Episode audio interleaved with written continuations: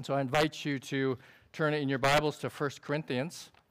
And uh, we are going to go to 1 Corinthians chapter 7. 1 Corinthians chapter 7. If you haven't been here before, we welcome you and uh, just encourage you to fill out uh, the sheet in the bulletin. But also, um, you might wonder why is there um, airline seats sitting up on the stage? And you might wonder why are there airline seats? Well, it's just a visual reminder for us as believers to remember that if you've ever been on a flight, and I assume, how many of you have ever been on a flight? Most of us have been on an airline, you know? How many have been ever on Spirit Airlines? Okay, you're brave people because Spirit Airlines, I tell you, it's like, you know, you have to pray to the Holy Spirit that you make it. But um, anyway, airlines, when you are on a flight, you're in those seats and you have to trust the pilot and the pilot that the pilot will take you to your destinations. It's the same way on earth as believers.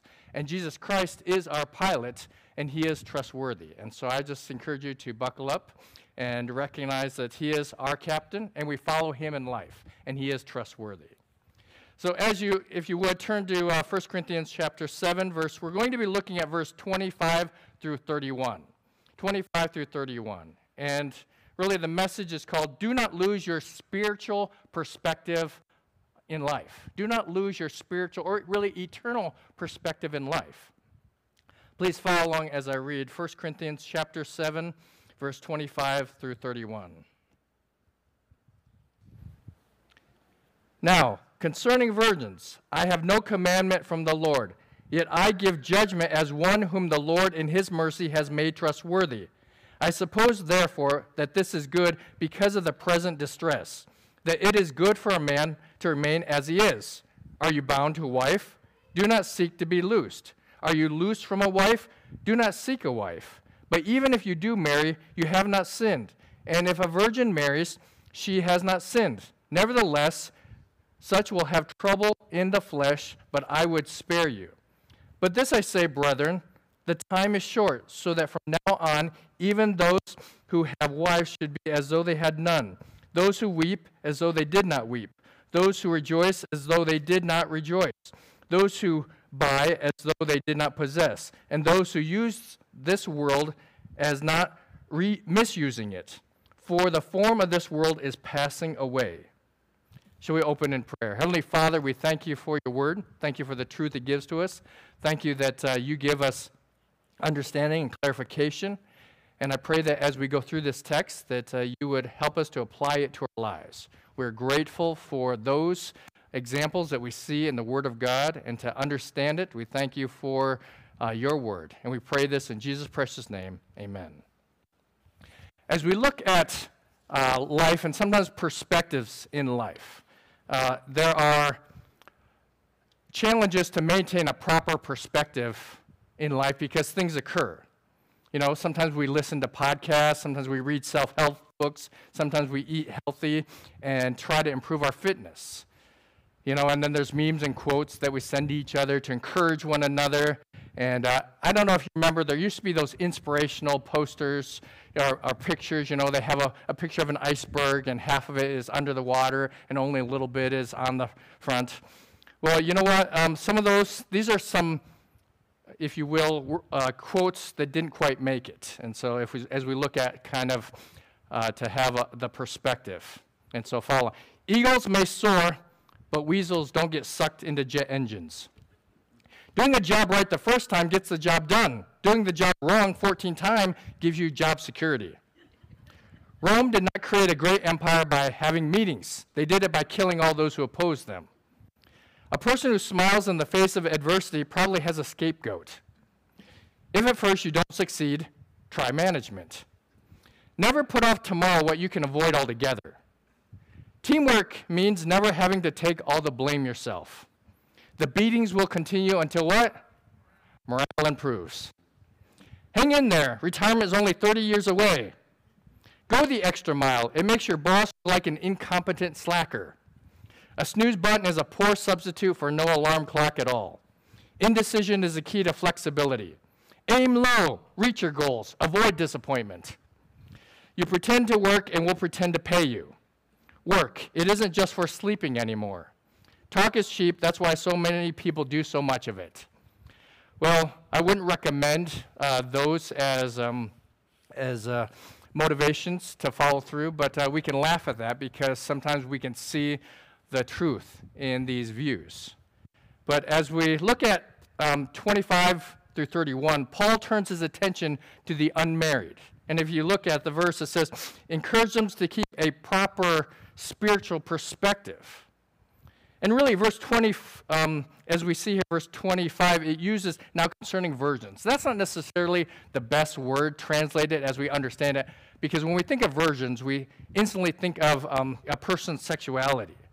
But that's not what the point is here. It would be better translated men or women who are remaining celibate. If you remember back this ascetics that was whole about the marrying, and then they were uh, trying to say, well, I'm not going to engage in, um, in relations, intimate relationship, because Christ is coming back, and they had this whole uh, division of what, spirit and body.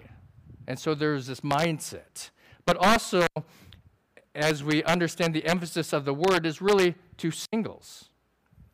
And the addressees are more specifically those who are unmarried.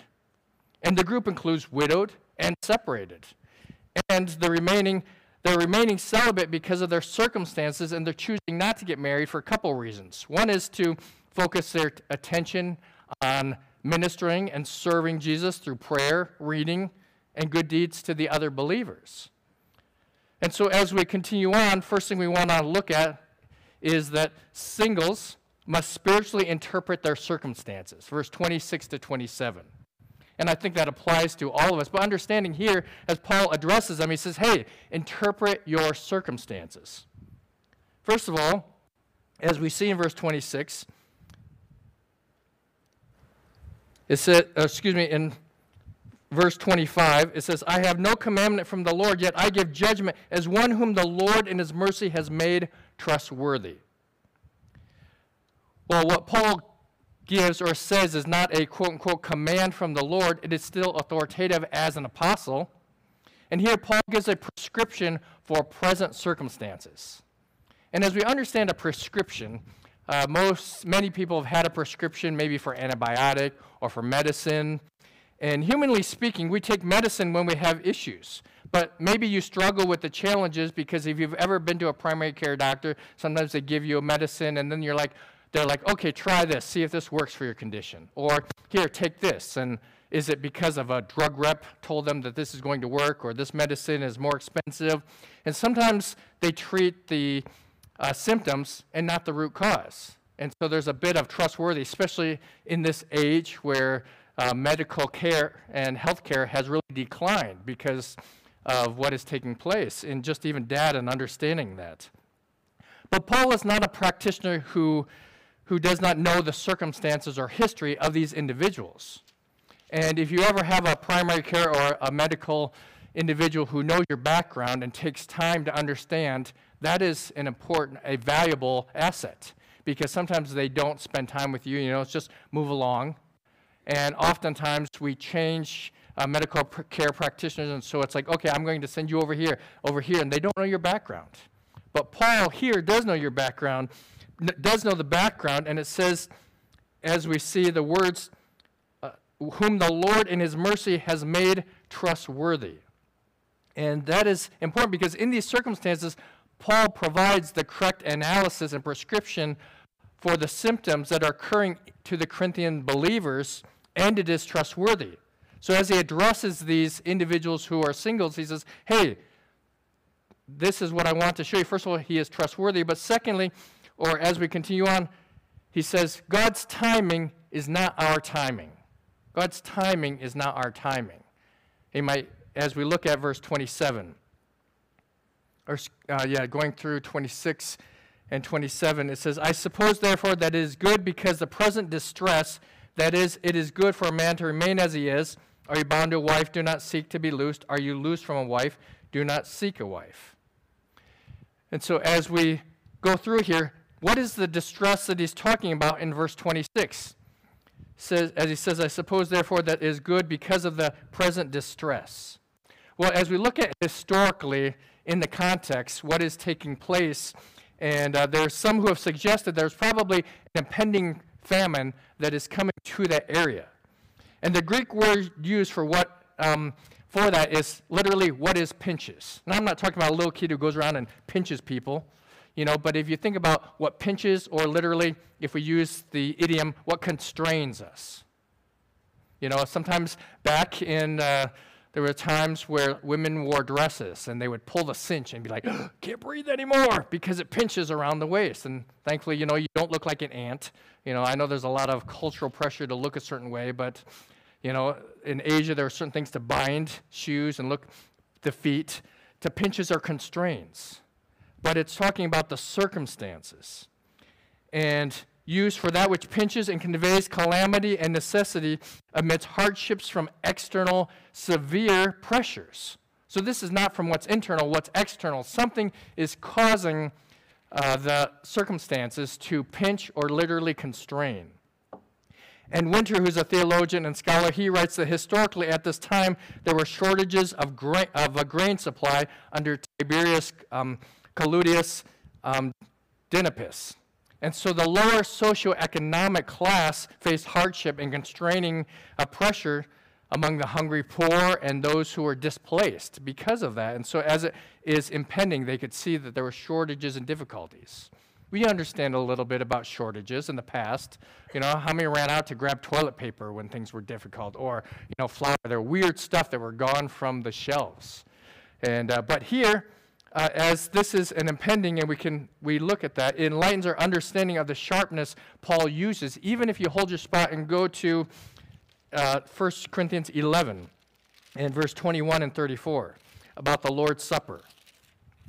We celebrated the Lord's Supper last week, and as we look at some of the surrounding context in chapter 11, and if you look at verse uh, 21, I think it is uh, 1 Corinthians 11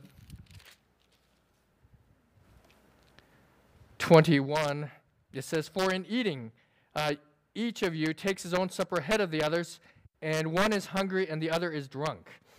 And uh, also, it mentions in 34 where it it's, excuse me, 33, it says, Therefore, my brethren, when you come together to eat, wait for one another. And if anyone is hungry, let him eat at home, lest you come together for judgment.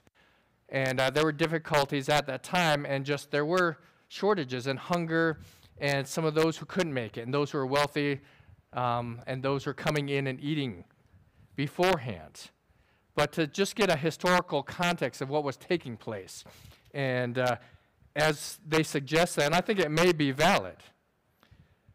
And so, as we uh, go back to 1 Corinthians chapter 7, and looking at it says, verse 20 6 It is good for a man to remain as he is, or a man or a woman to remain as he is. And what does that mean? It's directed both towards both men and women and highlights the positional benefit of singleness. Now, especially the upcoming circumstances of famine. Because what would occur is as many singles have difficulty navigating life alone, how much harder it would be if you had to provide or take care of someone else in those circumstances of impending. And societal pressure, especially in religious contexts, often places tremendous pressure upon singles. Oh, you have to get married when you get married. I mean, if you ever had parents, I'm sure that they do that as well, and family members, always trying to hook you up. And, you know, you should meet so and so. But as we understand, sometimes, you know, marriage is not the priority, and people go into marriages for the wrong reasons. And at Corinth, with the impending famine, it would have been more difficult to marry than having the responsibility to provide, to care for others, and especially with uh, the shortages. And too often, young people plan to get married but are buried in debt, have uh, no life skills to provide for themselves. And, uh, you know, if you've ever heard a, couple, a young couple say, Oh, I'm going to survive on love, well, you're going to have trouble because love doesn't always pay the rent. And what happens is that burden falls upon, you know, the parents, or maybe you have rich relatives and they'll support you the whole time, but, you know, it's not going to help that you just simply, oh, you know, the young couple, they work at Subway and going to say, okay, yeah, we'll have a house and have these ideals. Guess what? It's not going to work.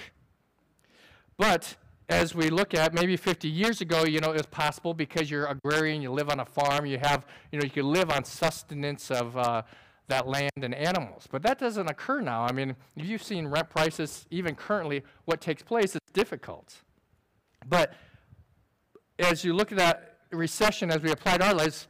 But Paul here is saying, guess what? Because of these circumstances, you don't have to. There's not this pressure to continue on. And in this, he recommends that I definitely don't think you should. And don't think that um, in these certain circumstances, he recommends, guess what? You probably shouldn't get married and evaluate what is taking place in your life. Some people rush to get married, but you don't have to. And don't think that all your problems are going to be solved by getting married. You know, don't think that you'll find happiness in marriage. Don't think that you'll always be valued and find your worth in a marriage because marriage is difficult. And even when there are external pressures that are pinching you financially. So be aware of that. And marriage, as Paul expresses to the male and female, don't try to search for that in marriage because what happens is you won't find it. Uh, there was a, a, young child, and a, um, a child was studying her parents' wedding photos. And so the six year old looks at the pictures and then t- asks the mom, Mom, did you marry dad because he was good looking? And uh, she says, Not really.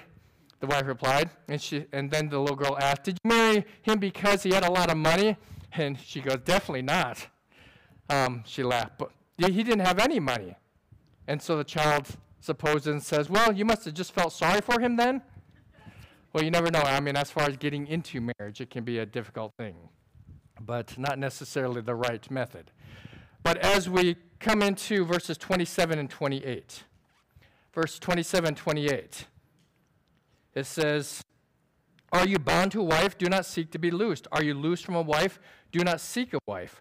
But even if you do marry, you have not sinned, and if a virgin marries, she has not sinned. Nevertheless, such will have trouble in the flesh, and I would spare you. You see there as it switches back, male and female. And so 27, 28, really, as we see the statement, it says, learn to be content. Learn to be content because whether you're engaged or single, you must make your own choice. And do not do it for other people. Do not marry just so that you can be married, or maybe you, you want to rescue someone from their circumstances. Paul recommends that you remain as you are and grow spiritually where you're at in your present circumstances. You know, mature spiritually, praying, studying, reading the Bible. And at that time, you know, that um, division between body and spirit, and saying, and they believe that eschatolog- eschatologically or that, you know, end times, it was going to occur soon. And so give up everything. Remember, and even the early Christians, when they assembled everything together to help one another, they weren't sure how much time they had. And so believers were always looking to the return of Christ or, or what is going to happen in the future. And anything there's trouble in the world, everyone's like, oh, you know, the end is near. You know, what is going to take place? And we see uh, evidence of, okay, always looking to the future. But amidst that as we live and understand how to be content. We can't put all of our, if you will, eggs in one basket and say, okay, the Lord's coming and he's coming, you know, in the fall, in the winter. And we have to be ready, if you will, but he could come at any time. But if we just live with that and sell all our stuff, that's not right. But if we live ignoring the fact of Christ's return, then that isn't right either. And so as we think about having that eternal or spiritual mindset, it's important to pray, study, read the Bible, and grow in our relationship. And here, as he mentions to these individuals who have more time, who are single, giving of your time and resources, be aware of your surroundings. You know, our surroundings, they're going to change, but keep in that close relationship with God so that you don't have any regrets. And we, we remember this recession, 2008. We, we wonder what is going to take place in life. But here, as Paul says, you know, do not seek to be loose. Are you bound to a wife? That doesn't mean, okay, am I tied to her, ball and chain, you know, I can't move anywhere. Oftentimes people have interpreted that. But bound there is, it was the legal uh, engagement as we see it that often lasted longer, a longer period of time. Could be a year, could be two years, could be longer. Quite a bit of time as we see um, until the the uh, prospective groom had built his house and prepared, and so it was a longer engagement, if we will, but they were still legally married. And here, we understand that if um, it, what takes place is that um, to be aware and to, if you're if you're bound to be married, it's okay to get married. It's not wrong to go ahead and fulfill that um, promise to get married. But if you're not, don't seek that either. Because our surroundings change and keeping a close relationship with God so that you won't have have to worry about what is going to come and take place and you don't have to worry about someone else.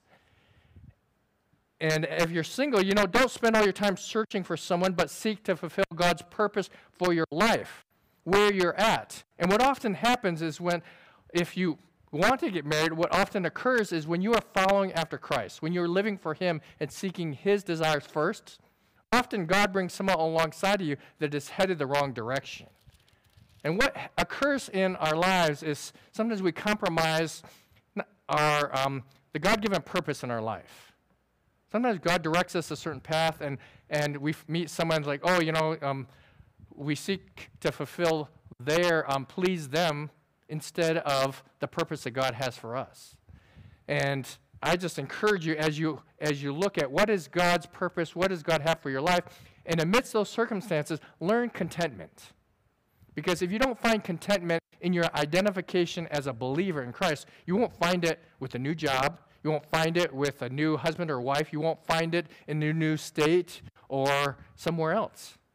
Because that satisfaction, to know that God has a plan and purpose for your life, learning to be content. It's not easy because we're pressed on all sides, as, as talks about. And we are faced with difficult circumstances and challenges. So, as we evaluate um, our circumstances, learn to be content. And it can be a hardship because t- what happens is in a marriage, two sinful people are trying to fulfill selfish desires, and without the power of the Holy Spirit, you know, you're going to become dissatisfied and disappointed. And it's important to learn to be content in whatever circumstances to be content. But as we continue on, verses 29 through 31. 29 through 31. But this I say, brethren, the time is short, so that from now on, even those who have wives should be as though they had none, those who weep as though they did not weep, those who rejoice as though they did not rejoice, those who buy as though they did not possess, and those who use this world as not misusing it for the form of this world is passing away. Paul addresses this in 2931 and really emphasizes the fact that this world is not our final stop. Those who do not have Christ, what they do is they say, hey, this is it. This is all we have. This is life. Then live it to the fullest. Enjoy the most that you can out of it. But here we see this world is not our final stop. And so if you advance that, um, as we see here, the world is not our final stop, and life circumstances are going to pass by very quickly. They're going to pass us very quickly. Change is inevitable. You know, those of you who have lived a few years and many years, you have seen the transition of things that occur in your life.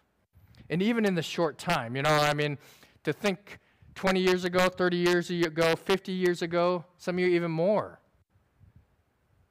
But Paul reminds them that the mindset must be spiritually focused versus earthly focused. If we just dwell upon the transition and the circumstances of earth, we can become very overwhelmed. Because sometimes we want things just to stay the same. Even this week in my own house, there were things, things break, or you know, you have a car issue, or you know, uh, it needs repairs. Our dishwasher went down. Thankfully, I had a friend who helped uh, fix it, and then he ended up buying us one, which was a huge help. Um, but then um, repaired um, part of a wall that was caving in, and then found out there was mold, and so he repaired that. And uh, then, you know, there's all these things that, that, can get us down in life. If we dwell upon the circumstances, we can just become overwhelmed and wonder, God, what are you doing? But here, we have to re-emphasize and remember that the world is not our final stop. And Paul gives a list of contrasts here, as we mentioned. If you look at in the text there, it says, first of all, comp- contrast, and go to the next, it says, those with wives as though they had none.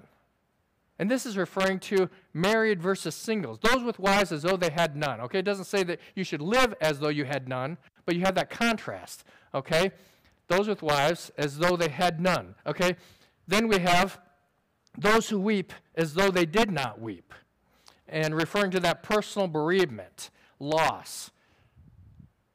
during our lives, there are things that are great losses. Because of sin, that separation that occurs. And sometimes we're separated from people we care about and love. But that is part of um, the effects of sin on the earth.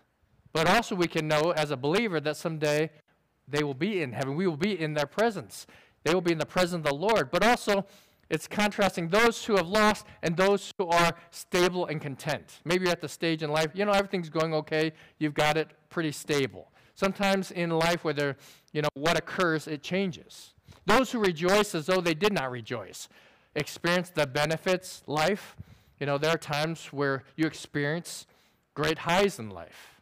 Maybe it was the time uh, you you graduated high school. Maybe it's the time you got, you, you got your driver's license. You graduated from college. You know, you got your first job. You got your first paycheck. You know, there's different experiences of, of joyfulness, rejoice. But then also the lows. There are times where, you know, you are not as, uh, things aren't as easy. You're going through the drudgery and dullness of life, and it's difficult and then those who buy as though they did not possess. That is talking about referring to commercial transactions, business investment, investments, and I, and I have kind of like to put in a modern day twist of renting. It's, it's those who had possessions in life, as it refers to. There are those who in life, especially during the Roman Empire, where they could have be landowners. And you have to remember the context who Paul is talking to at the church of Corinth. There were slaves. There were those who were um, under the direction of others. There was no middle class. It was mostly you have the poor, and then you have those who have possessions. And it was a, it was a stark contrast. And so he's using that contrast to explain to those, those individuals. There are those who have possessions, who have great possessions and wealth, and those who don't have any, you know, who, who have no possessions. And where you're at, remember to keep that spiritual mindset. And those who use as not misusing that. And that is this, this word play. Literally, it's if you're to try to um, put it into the modern vernacular, it's eat, but don't eat all of it. I was trying to find some similarities. It's, it's kind of like we know the term you can have your cake, but what? Eat it too. Well, here it's, it's like eat it, but don't eat all of it. And it's actually a term as we think about in, in restaurants. Maybe you've been to a high end restaurants, you know, and they give you just a little small portion. And you're like, what? I paid 50 bucks for this little you know, piece of uh, scallop and, you know, this little uh, garde and cut out and, you know, oh, it looks lovely, but it's, it won't fill me up. And, but yet it's the, um, as we understand what it is, is it is to, their intent for a chef, and I have a friend who's a chef, and the intent is to reduce it, to give you lots of flavors, but to not fill you up so that you're so satiated that, oh, I can't eat anymore. Maybe you've been to a buffet or restaurant, you come out, you're like, oh, I'll never do that again. You know, those of you who like to go to the, um, the Brazilian steakhouse, you know, okay, just focus on the meats, no carbohydrates, you know, just going to eat all that. You, have, you all have your plans on, you know, when you eat different foods or restaurants, what you eat. You know, you have to have a game plan. But as we understand here, it's eat it, but don't eat all of it. You can partake in it, but don't get so oversatiated that you lose your perspective. Don't eat everything so that you lose your um, perspective of why you are enjoying it. And it's kind of as in your life. In our as believers, what happens is to live our life. It's not wrong to enjoy life. It's not to it's not wrong to have possessions. It's not wrong to have a, a good 401k. It's not good to have all of these items in our lives. But what often occurs is we get distracted, and that becomes our main focus. Maybe it's gaining money. Maybe it's just vacationing. Oh, I want to go to Fiji, Tahiti. I want to go to the Seychelles Islands. All this. That's my goal. I want to experience all in life. And we lose focus of what is important. And so eat it, but don't eat all of it. Live this life as we do it and enjoy what, what life has to offer. But don't be so um, distracted by the world's allure and pleasures that you've forgotten what it means to follow after Christ. And you've forgotten what it means to have a spiritual responsibility of why you live. Why has Christ called you as a believer? If you're here this morning and have never placed your faith and trust in Jesus Christ, then your purpose in life is going to be well, I, I'm just trying to hear and find out what is my real purpose here in life. But a believer has peace. First of all, peace with God because you're no longer enemies, but also peace that knowing that God is in control. As we think about our lives and trust in Christ, to be able to know for certain that you, if you were to die today, you would be in heaven. That is the promise of the Word of God. It says, These things have I written unto you that you might know that you have eternal life. That is something that no other individual without a personal relationship in Jesus Christ, they're just living for themselves because there is no one else. They might acknowledge that there's a God, but they're going to live based upon their own judgments. But the Bible says that, as we see here, even in this um, verse 31, and sorry, the air conditioner turned my page. Verse 31, it says, For the form of this world is passing away. And the form or the structure, as, as we understand here, Paul is giving these contrasts. This world is not our final stop, and the form of this world is passing away. See, what drives your source as we think about the transition change that occurs in your life? Your perspective. If you were 10, four years old, you have a different perspective on life. You know, you're four years old, and you know, a four year old doesn't have to worry about where they're going to live, what they're going to eat. You know, they don't even really need that much money. A little kid, you know, suppose a little kid says, Hey, I need some money. Can I have some money?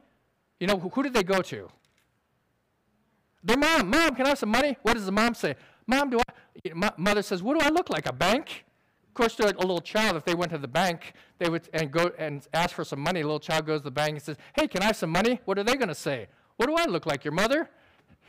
So, but the whole point is their perspective. They don't need that any money. Then that 10-year-old, you know, it changes. They get older and different into different video games or sports. You have 16-year-old thinking about driving and being with friends. 21, graduation. You know, the perspective is looking at okay, now starting out being in the real world and realizing boy, it was a lot better when I didn't have to pay all these bills. And then you get in your 30s and, you know, you have different perspectives and 50s, 60s, 70s, 80s. Let me give you an, an illustration. And this is from a, a, male perspective. And what it is is an illustration of Walmart. And so a man is in the imagine this male is in the middle of some project around the house, mowing the lawn, putting a new fence in, maybe painting the living room or whatever. You know, and they're hot, sweaty, they're covered in dirt and paint and so they have their work clothes on, outfits, you know. And men are different because they wear clothes that like have rips and tears on them. They don't care, and, and they won't throw them out because they use them for painting and for other things. So they have these clothes, maybe the hole in the crotch, or you know they're dirty, and and um, old pair of tennis shoes, T-shirt with a stain on it. And so all of a sudden, in the middle working, they find out, oh, they got to go to like Walmart to pick something up. And so, depending on your age, this is what will happen. Okay, suppose that guy's in his 20s They'll stop what they're doing. They'll go shave, take a shower, blow dry their hair, brush their teeth, floss, put on clean clothes, you know, check themselves in the mirror. Then they'll flex, you know, make sure they look good. And then they'll add a dab of their favorite cologne because you never know who they'll meet. You know, maybe some individual standing behind the checkout line. And then they go there, and that pretty girl running the check, um, the register, is probably someone they went to school with. Now, in the 30s, They'll stop what they're doing, put on clean shorts and a shirt, change their shoes, and then they married the hot babe, at, so there's no use for much, nothing else. Then they wash their hands, you know, comb their hair, check themselves in the mirror, and realize they still got it. Add a shot of their favorite cologne to cover the smell, and then that cute girl uh, running the register is the kid's sister, someone they went to school with. In the 40s, they stop what they're doing, put on a sweatshirt that is long enough to cover the hole because of the um, hole in their shorts, put on different shoes and a hat, wash their hands.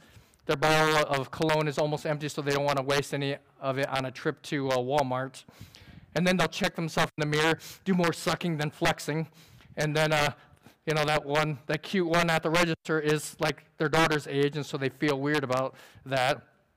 So then, in, someone in their 50s, they'll stop what they're doing, put a hat on, wipe dirt off their hands onto their shirts, you know, change their shoes because they don't want to get dirt in their new sports car. Then they'll um, go to the mirror and uh, say not to wear that shirt again because it makes them look fat. And then that little, the young cute thing running the register smiles when they see you, but and you think, oh, you still got it, but it's probably because you look like their um, grandfather. But then they, but then they, um, you look at your shirt and remember that the um, the hat you have on is from your buddy's bait and tackle shop and says, I got worms, so that's why she was smiling. You know, in your 70s, you stop what you're doing, go to Walmart, and you wait. You don't go to Walmart right away. You wait until they have your prescription in, and then you go in there. You don't even notice that you got dog manure on your shoes. You walk in there. And in, someone in their 80s, they stop what they're doing, then they start again, then they stop again.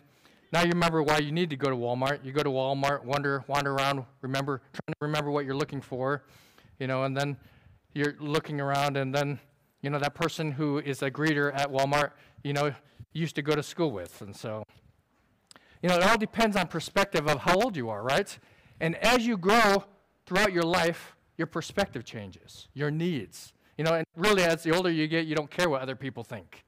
But younger, you know, you still care about what people think and, you know, the jobs and looking at that.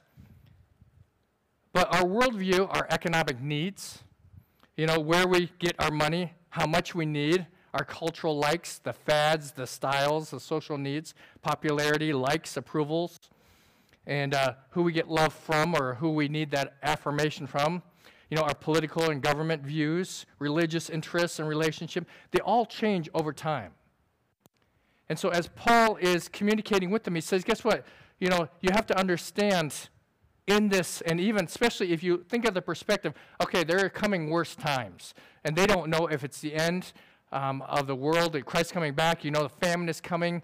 You know, we know that things are going to get worse. The Bible talks about in Timothy. There are difficult times that are going to be coming. And, you know, I wouldn't want to be on this earth. And Bible says that we'll be removed. But what does it look like before that? And Paul says and expresses to them, hey, you know, stay as you are. Focus on your spiritual lives. And as we arrive at the end, if you will, the, um, the world is not our final stop. I want to encourage you that that is a blessing and a reminder because it's a blessing for believers because there's a certainty that to know that this isn't all that life is and guess what? There is a, still a future. So often there is this misconception of heaven. What are we going to do in heaven? Sit in rocking chairs you know have a robe. You know we have all these jokes about uh, what's going to take place in heaven but the Bible expressly states that we will be in the presence of God. There will be joyfulness. There will be no more sorrow. And if we can grasp an understanding that the greatest experiences that we have had on earth, it'll be far greater in heaven. We're going to have a different mindset. The Bible says that we will have the mind of Christ. What does that mean? To know what he knows. And sometimes we wonder, oh, what will be like? We'll be able to look back, you know, and this or that. But we have to understand that the spiritual mindset, as we look at the eternal mindset and the perspective, is that we won't worry about the cares of this world. We won't worry if there's a hole in our pants. We won't worry if, you know, we let the dog out. We won't worry about the things that consume our time. And while those are going to consume us on earth, we can't be overburdened with those thoughts without reflecting upon the goodness of God. And what is his role in your life?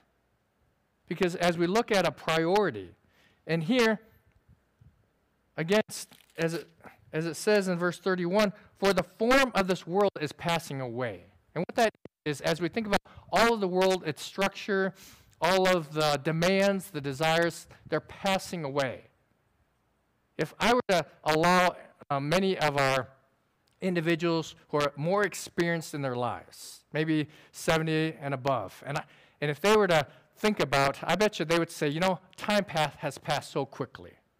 Looking back, it's like a blink of an eye. Like they remember, you know, before there was a microwave. They remember, I mean, think about the generationally, what they went through, the difficulty, and what they've seen.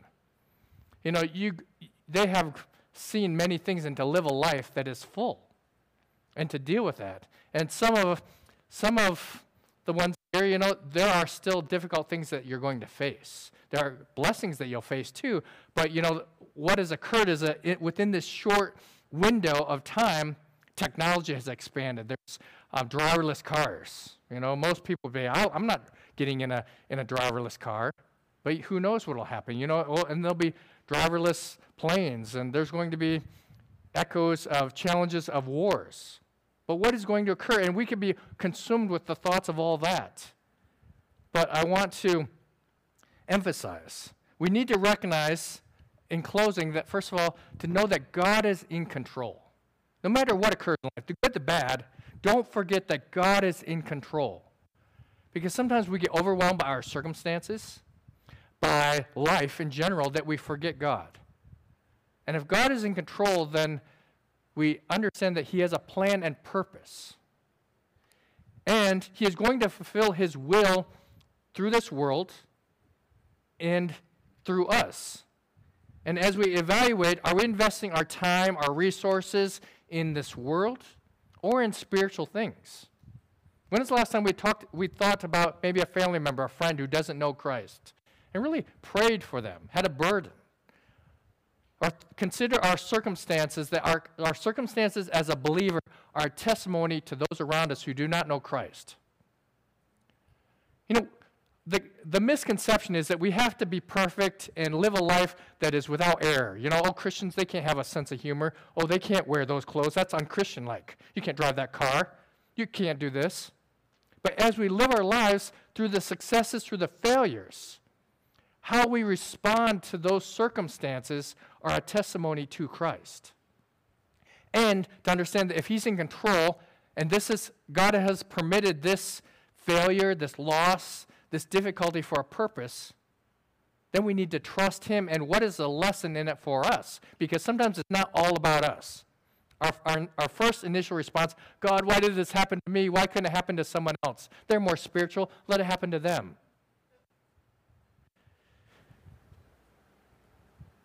But the spiritual investments that we make are eternal. And so, as we encourage one another, as we pray for one another, now, I'm thankful for many in the church who there are needs that um, they people pray for and have helped out others who have gone through difficulties and challenges and support one another. Even I was talking to one of our members, and they um, had someone who help, needed help watching the dog, or you know, be available in case they needed stuff. Or, or we have individuals who are going through cancer, and people have taken meals to them. And just saying, "Hey, I'm willing. I can help." use the skills. Some people have even helped with computer needs. Another willingness to support and encourage one another. And, and get all that we can out of life. And there are those who try to get all they can out of life. As we t- go back to that illustration, you can have your cake and eat it too. There are those who try to do that and get all they can out of their lives without considering the importance of what Jesus desires us to do. So as we look back in earlier, our lives are bought with a price. We are His. Literally, remember, slave to sin, but a slave to Christ. And that means the ownership. That if Christ is our, um, the one who we are indebted to, we serve Him not out of compulsion, but out of love and out of gratitude. And we must remember that our lives are bought with a price, and Christians have a priority to serve Jesus. And so that means that each of us, as we live our lives throughout the week, throughout our years. You know, we're always, Paul talks about um, as well later as being um, a spectacle. He says the apostles are like a spectacle, or those, what they used to do is lead captors before everyone, kind of parade. We aren't really into parades that much anymore, but parades used to be a big thing, fanfare. But it's kind of like that, as being led as a spectacle, as someone who is being shown, displayed before others. Most of us would be embarrassed. It's like, do I have anything in my teeth? You know, do, how do I look? But literally, that's how it is. Our lives are exposed before others. So I encourage you, recognize that God is in control. Our lives are bought with a price, and we are His.